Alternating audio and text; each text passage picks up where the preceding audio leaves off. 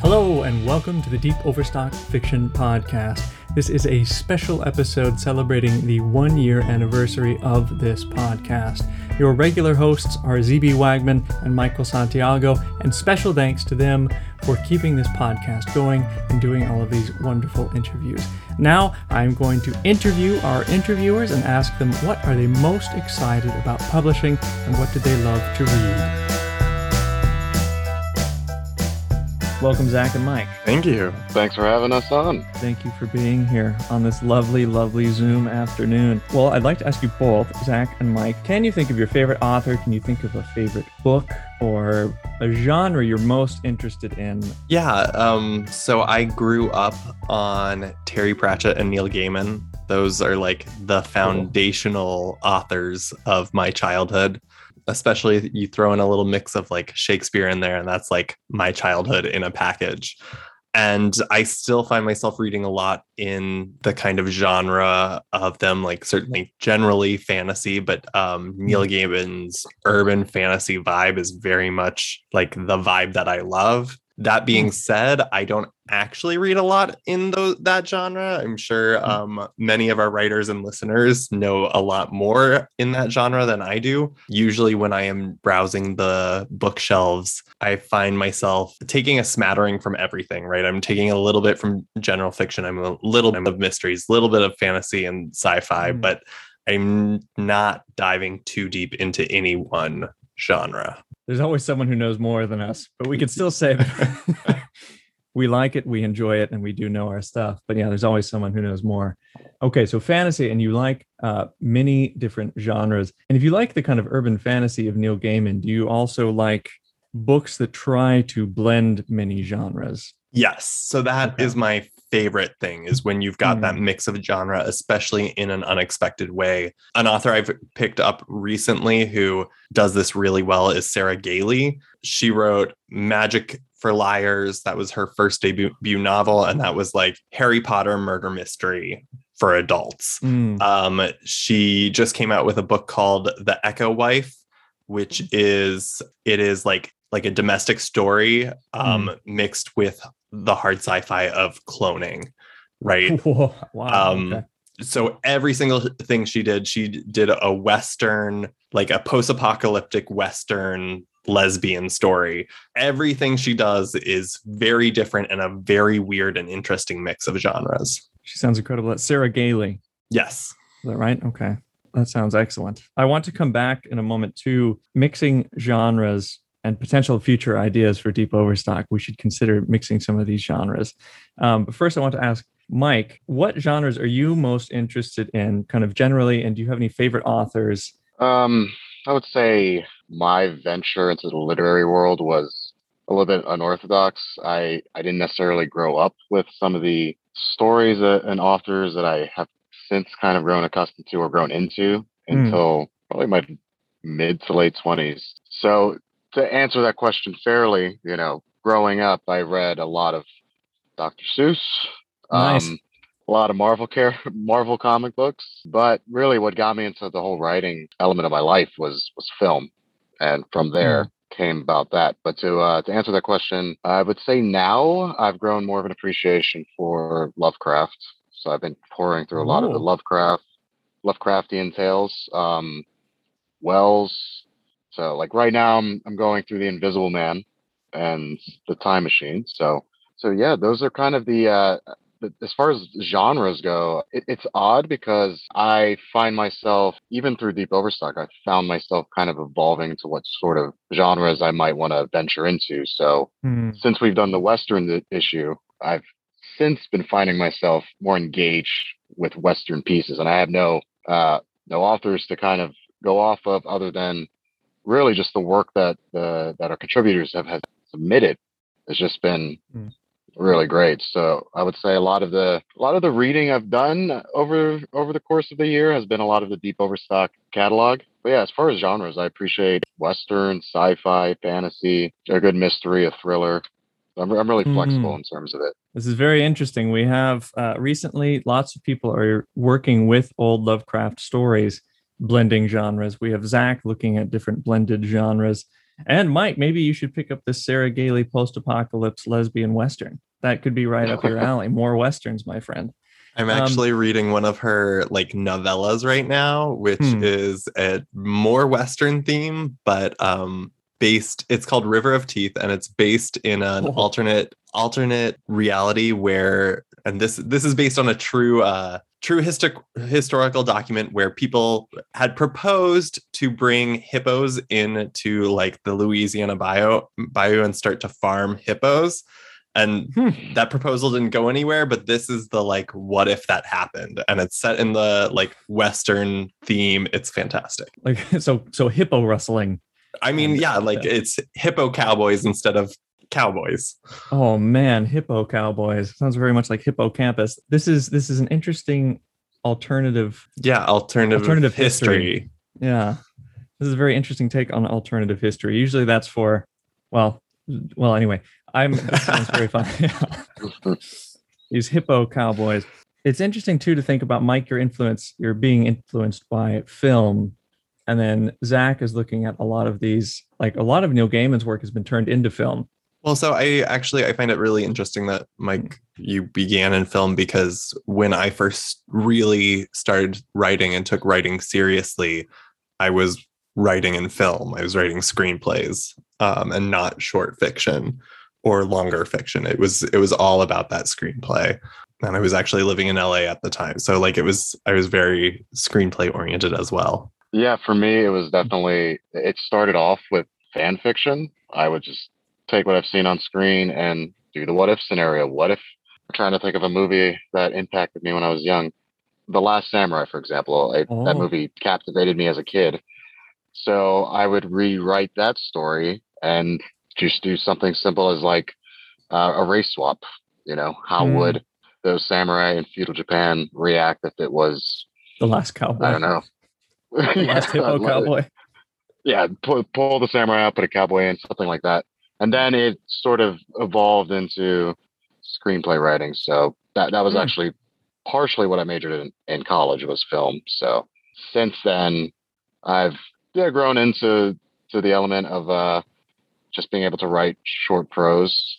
If you've like obviously read my some of my stories in Deep Overstock, Hmm. some of them kind of seem like they are like segments taken out of a film Hmm. like like the west some of the westerns I've done. So yeah, Yeah, and I, I feel like you have a very good um, visual eye in your writing, and I Mm. think that comes from screenplays, right? I mean, that's that's what you're writing as a screenplay, right? You're wi- writing what the camera views, and so I I do see some of that. I think in your writing.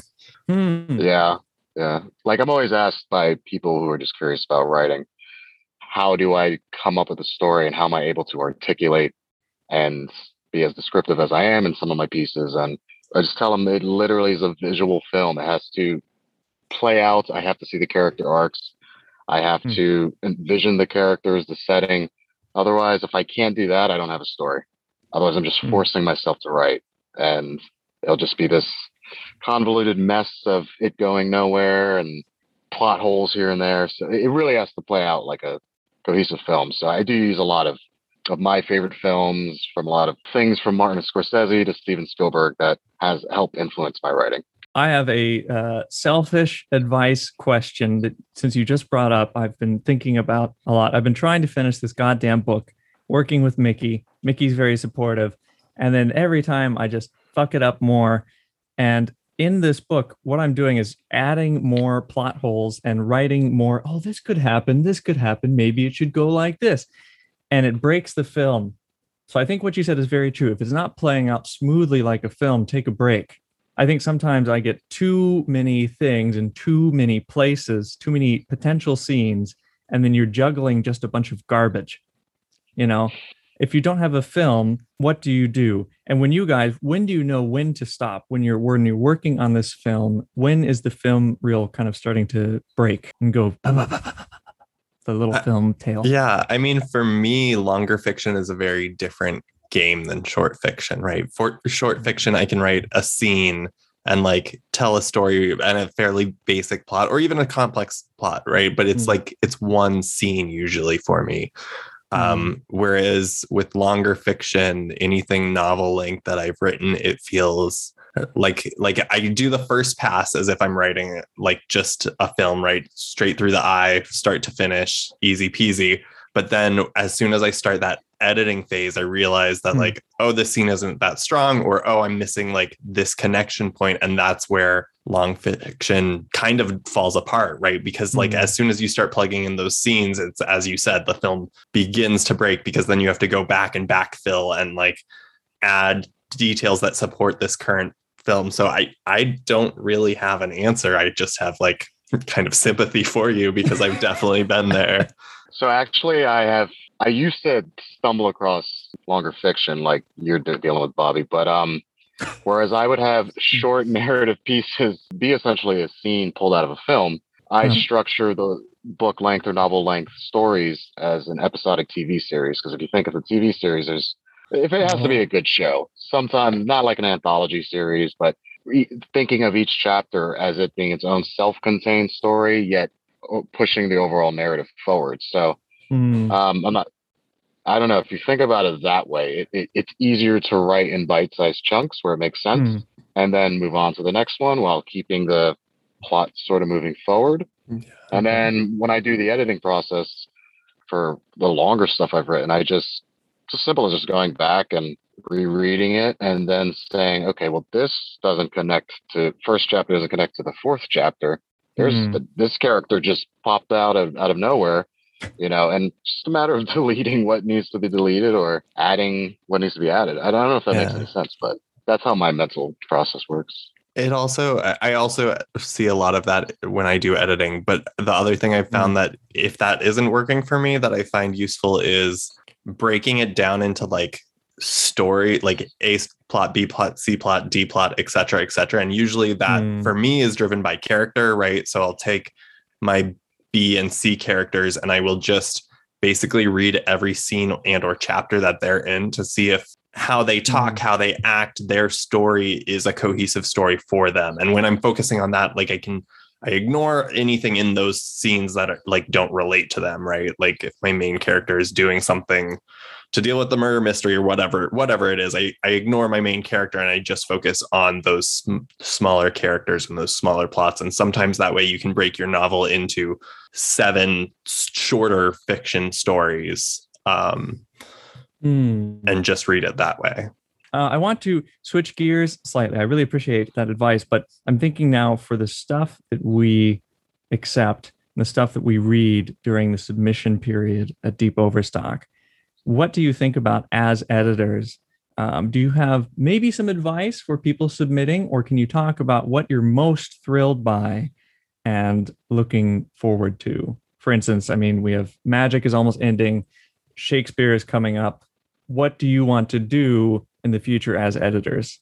So when we get new fiction, when we get submissions, the thing that excites me the most is basically something I wasn't expecting, Mhm. right? Like with magic, I'm expecting so many stories about witches and wizards, which are going to be great, right? And I'm sure there's going to be a lot of fun there, but it's the people who take the magic in a way that I never would have imagined it, right?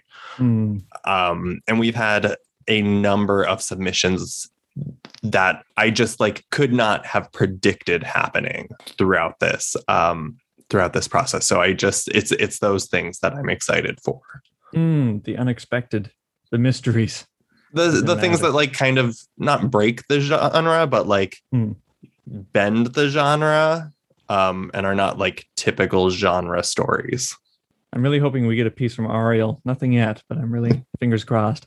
Mike, what do you um, look for when uh, when we get these pieces? What what makes you say, "Oh yes, I like this piece"? I'm kind of piggyback off of what Zach said. Like, Hmm. if you have a well-defined genre, you're what you're automatically going to expect, as Zach said, magic, wizards, wardrobes.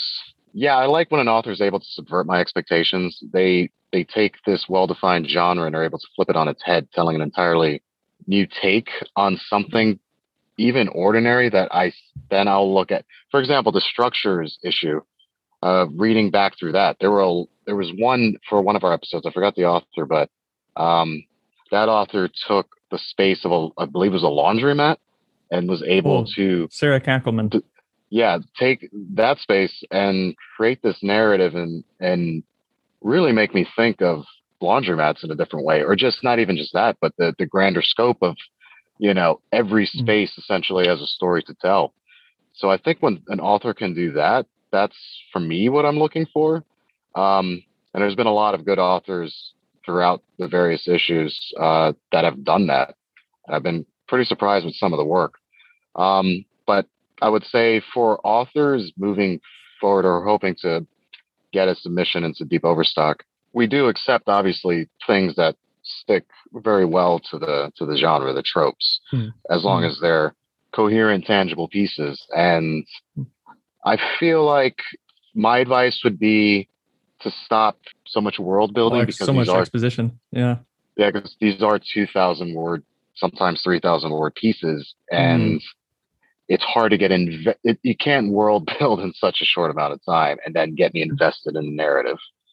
So, um, and definitely, uh, basic thing is just make sure it's clean when you submit it. Uh, make sure Mm.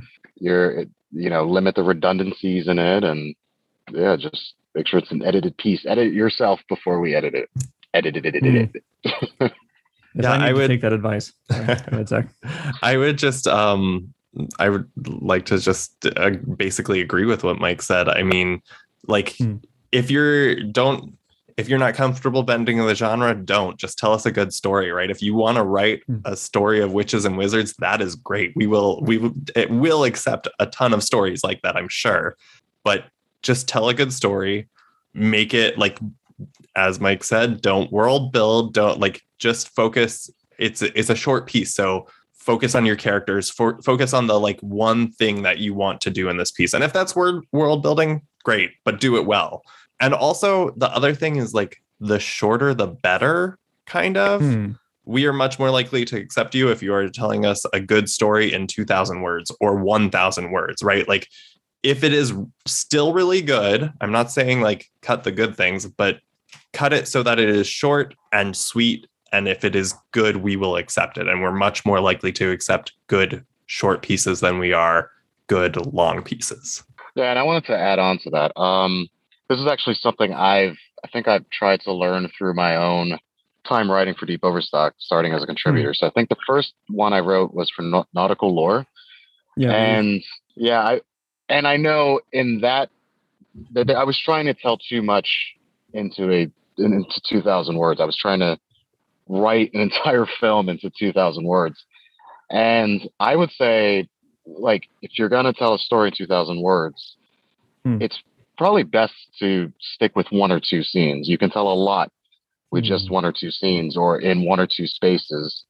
For example, the episode where Zach and I talked about the barrel.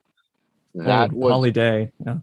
yeah, that was a really good piece. It was literally just in my mind was just one take, but it was far more effective than some other pieces I may see, even some of the work I've done, where it's just trying to tell way too much and it's shifting. Because it, if I'm reading 2,000 word story, my my mind can't like it doesn't have enough time to visualize and process what I'm reading, Mhm. and then it jumps to the next one. You know, it's like trying to tell Dune in a 2,000 word story. Like, good luck. That's a lesson that I want to really focus on in the future. Uh, for the well, speaking of future, my goodness, in the future issue, I wrote a piece that jumped around quite a lot, but it is it looks tight. Like the sentences are like um, short, the exposition is not very much, and I was thinking, oh, you know, it's a really tight piece, but looking back at it, it is like seven scenes in like a thousand words, and it's very hard to sink into the scene. So although I think each sentence sounds clear, when you put them all together, it does not paint a clear scene, scene to scene. Whereas when the pieces that you just mentioned, Holly, The Barrel by Holly Day, and I think it's A Small Man by Sarah Kackelman, you know, a piece that all revolves around a house and the barrel in the backyard. Not many scenes. There's only one thing we're focusing on. Then Sarah Kackelman, it all happens in a laundromat, just in the course of an hour. Uh, so those are really effective pieces. Focus and Yeah. dive in. Sorry. Um, to even add on to that, E.T. Starman, Alien Boy, I believe it's called, Mhm. was also. I think it. I, I mean, I'm not sure if it was like two or three scenes into the narrative, but Mhm. it, it shifted around a little bit. But I think it was condensed enough, and in order to s- tell the self-contained narrative, that makes sense. Hmm. Yeah.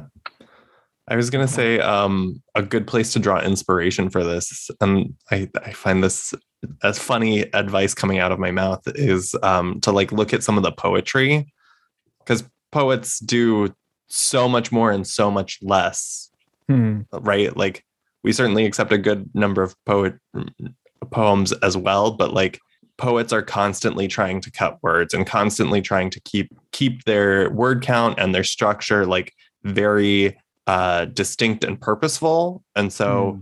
i always i always enjoy looking at the poetry we get submitted just to see i mean real kind of masters of that like word choice at work i do want to shout out one of my favorite poems we've Mm. published and that's uh let me see if i can say it right trypophobia by leanna moxley Hmm. in our horror issue. It is phenomenal. And by the time I get to the end, like I can feel this phobia and I like it just makes my skin crawl. Do you want to read some of it? Do you have it up? I'll just read like even just like the first section because it is it is a longer poem as far as poems go, but it, Hmm. um but it's still pretty pretty limited. My throat is riddled with holes for rocks to grow in, little white bits. You put your tongue in and I wonder, do you feel it? Can you slip between the filled up crumbling rank red cells? It just is so yeah. If I may uh, juxtapose that piece, there was an issue in the, or uh, I, I believe it was a poem from Jonathan Van Bell, 21st year, 21st century. Oh yeah.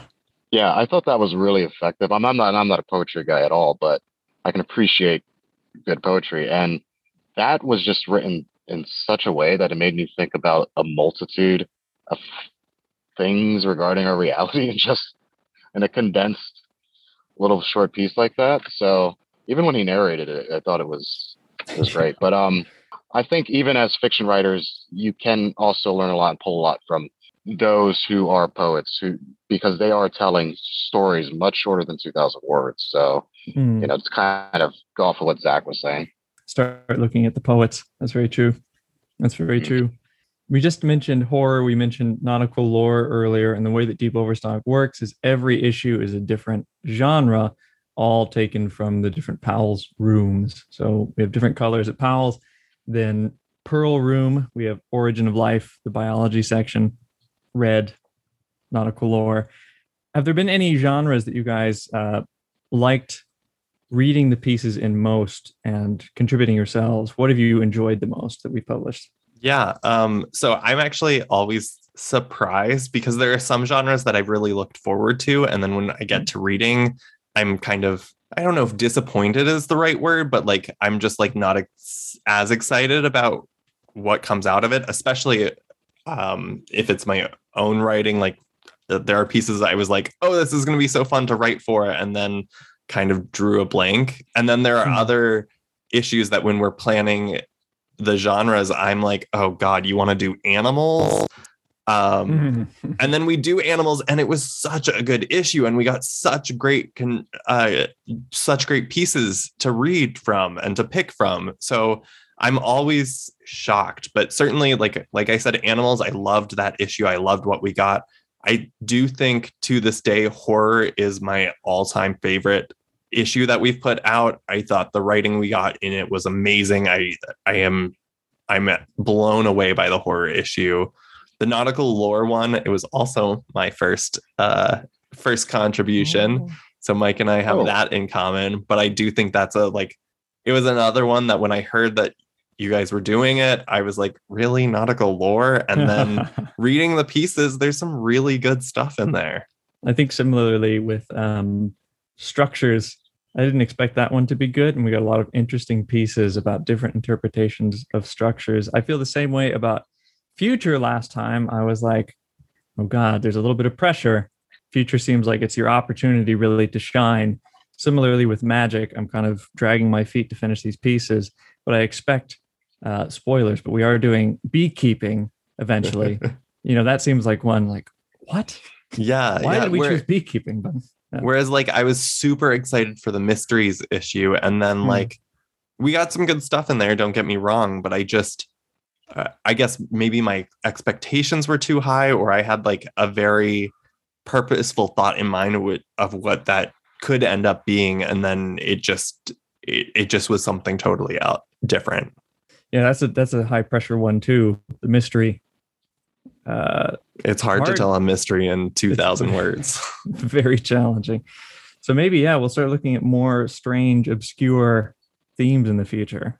Uh, yeah, Mike, what what do you think? What genres have you been most interested in? Westerns, it sounds like. The the Western issue, I think, proved to myself that I can tell a narrative Hmm. beyond the genres that I thought I could only tell narratives in. Hmm. So prior to that, I was on my own. I was writing a lot of sci-fi pieces, um, a lot of like alternate, like uh, reality fiction pieces. The I, I was able to subvert my own expectations through writing the western.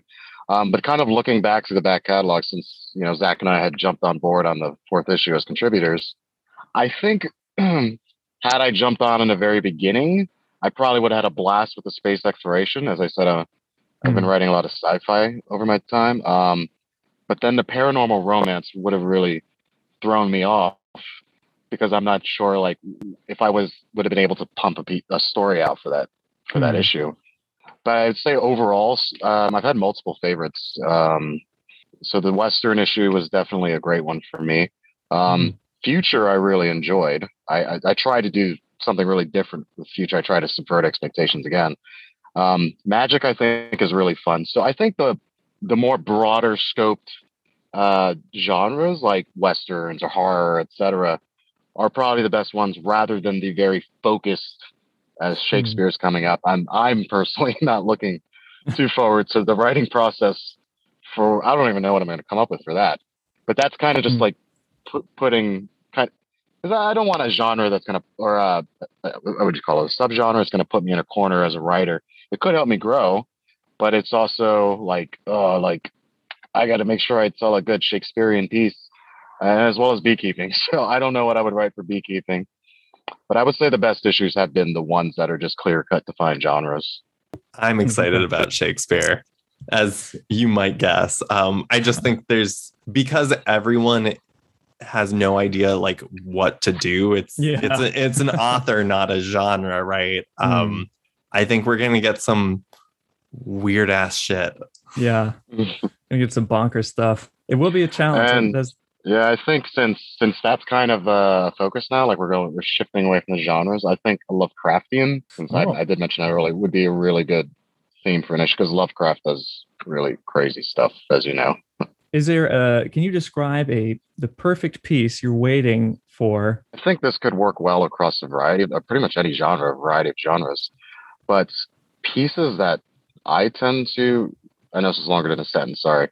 Pieces that I tend to get drawn to, or that, or the writer that I aspire to be, Hmm. is one that makes me question the nature of anything and everything, or Hmm. look at it in an entirely different way. Hmm. Um, hence why I bought up the the one with the laundromat. So if a if a writer has something to say about uh, uh, you know the nature of time itself, I would really I, I would prefer versus a Back to the Future type of story, Mhm. something that really makes me think and question the nature of time, for example. Anything else really that's that's really thought provoking and deep, you know. Hmm. As, as if it was a, a philosopher who became a, a fiction writer.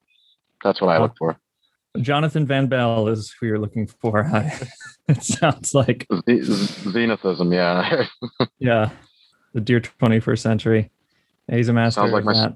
Sounds like my, my soulmate then. Zach, can you think of a? That's a good example, Mike. Can you think of one that you're looking forward to, Zach? So I am kind of expecting this, but for the Shakespeare one, I really want a submission in iambic pentameter. I really want it. Hmm. You know what? If you can tell me a good story in verse, I will love it so much. I I kind of don't want anyone to try just because it's like so difficult to then also tell a good story. But damn, if you can do it, I will be so impressed. Challenge accepted, my friend. Okay. I am a contaminator. Here we go. It's rough. Like I, I have written some things in iambic pen- pentameter, but there's no way I could write a whole story, like narrative in it. Hmm. One of the editors for the New Yorker a few years ago did his uh, memoir all in iambic pentameter. That's insane. It's crazy. It's cool, but it's crazy. It's crazy. I'm planning on writing a lot of sonnets because uh, yes. I have not written a sonnet, and Oh, I love me a good sonnet. They're yeah they seem tough. They seem tough. But yeah, I'm interested in trying that. It's like the only poetry form other than haikus that I feel pretty strong about. I when I think of poetry forms, I think of Ryan and his limericks. But Yes, we'll try we'll try sonnets this time. Okay, well, thank you very much, ZB Wagman and Michael Santiago. Uh, they're the editors for Deep Overstock and looking for some new pieces, some pieces that subvert expectations or some pieces that really honor the genre. So thank you very much for coming on to the show, ZB Wagman and Michael Santiago. Thanks for Thanks having for us. having us. We'll be back with our regular programming featuring ZB Wagman and or Michael Santiago next week. This has been the Deep Overstock Fiction Podcast special episode where I interview Michael Santiago and ZB Wagman. Come back next month for our regular programming featuring ZB Wagman and Michael Santiago interviewing our Deep Overstock contributors. Our theme music is brought to you by Jazz Har, the song Take Me Higher. See you next time.